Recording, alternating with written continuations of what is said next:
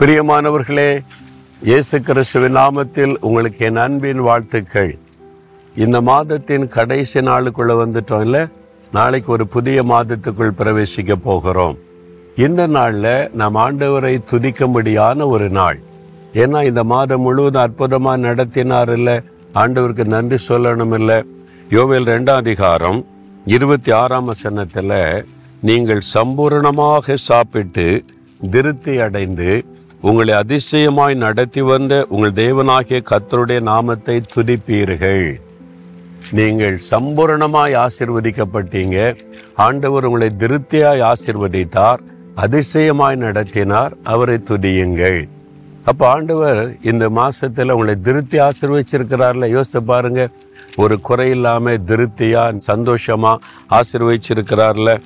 சம்பூரணமான ஆசீர்வாதம். ஆண்டவர் வந்து எல்லாத்திலையுமே சம்பூரணமாய் ஒரு பரிபூரண ஆசிர்வாதத்தை தருகிறவர். நம்மை திருப்தியாய் போதும் போதும் என்கிற அளவுக்கு ஆசிர்வதிக்கிற தேவன். ஐந்தப்ப ரெண்டுமே நான் இயேசு கையில் எடுத்த போது அதை பிட்டு ஜனங்களுக்கு கொடுத்தார்ல கொஞ்சம் இப்போ நான் தர்றேன் அப்புறம் வீட்டில் போய் சாப்பிட்டு கொள்ளுங்க அப்படி சொன்னாரா? இல்லை. அவங்க திருப்தியாக சாப்பிட்டு மீதியான துணிக்கைகளை எடுக்கும்படி ஒரு சம்பூரணமான ஆசீர்வாதம். உங்கள் வாழ்க்கையில் கூட தேவன் அப்படித்தான் ஆசீர்வதித்திருக்கிறாரு. யோசித்து பாருங்களேன் நீங்கள் கொஞ்சம் சிந்திச்சு பார்த்தா தெரியும் சம்பூரணமான ஆசிர்வாதம் திருப்தியான ஆசிர்வாதம் அதுக்காக அவர் அதிசயம் செய்திருக்கிறார். இந்த மாதம் முழுவதும் உங்களை அதிசயமாய் நடத்தி வந்திருக்கிறார்ல எத்தனை போராட்டம் வந்துச்சு பிரச்சனை வந்துச்சு சாத்தான் மோதி பார்த்தான் பொருளாத மனிதர்கள் எழும்பி என்னென்னவோ செய்து பார்த்தாங்க. ஒன்றும் உங்களை அசைக்க முடியல. நீங்கள் சந்தோஷமாக மகிழ்ச்சியோடு நடந்து இந்த மாதத்தின் கடைசி நாளுக்குள்ளே வந்துட்டீங்க. ஆண்டவரை பார்த்து சொல்லணும் என்னை சம்பூரணமாய் ஆசீர்வதித்ததற்காய் சோத்திரம் திருப்தியாய் ஆசீர்வதித்ததற்காய் ஸ்தோத்திரம்.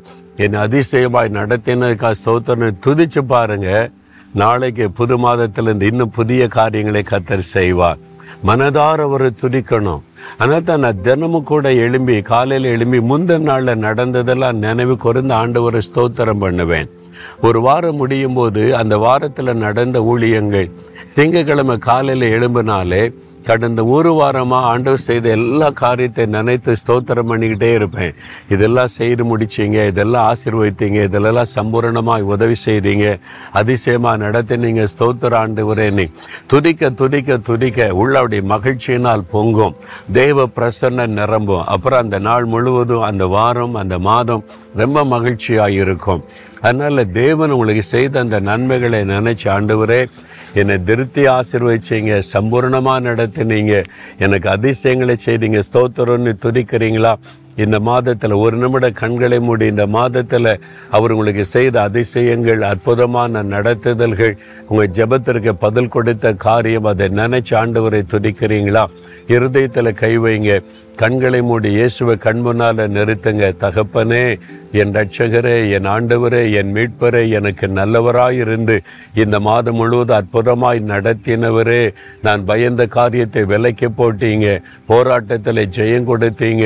சம்பூரணமாக ஆசீர்வதித்தீங்க. திருப்தியான நன்மைகளை கொடுத்த மகிழ பண்ணினீங்க.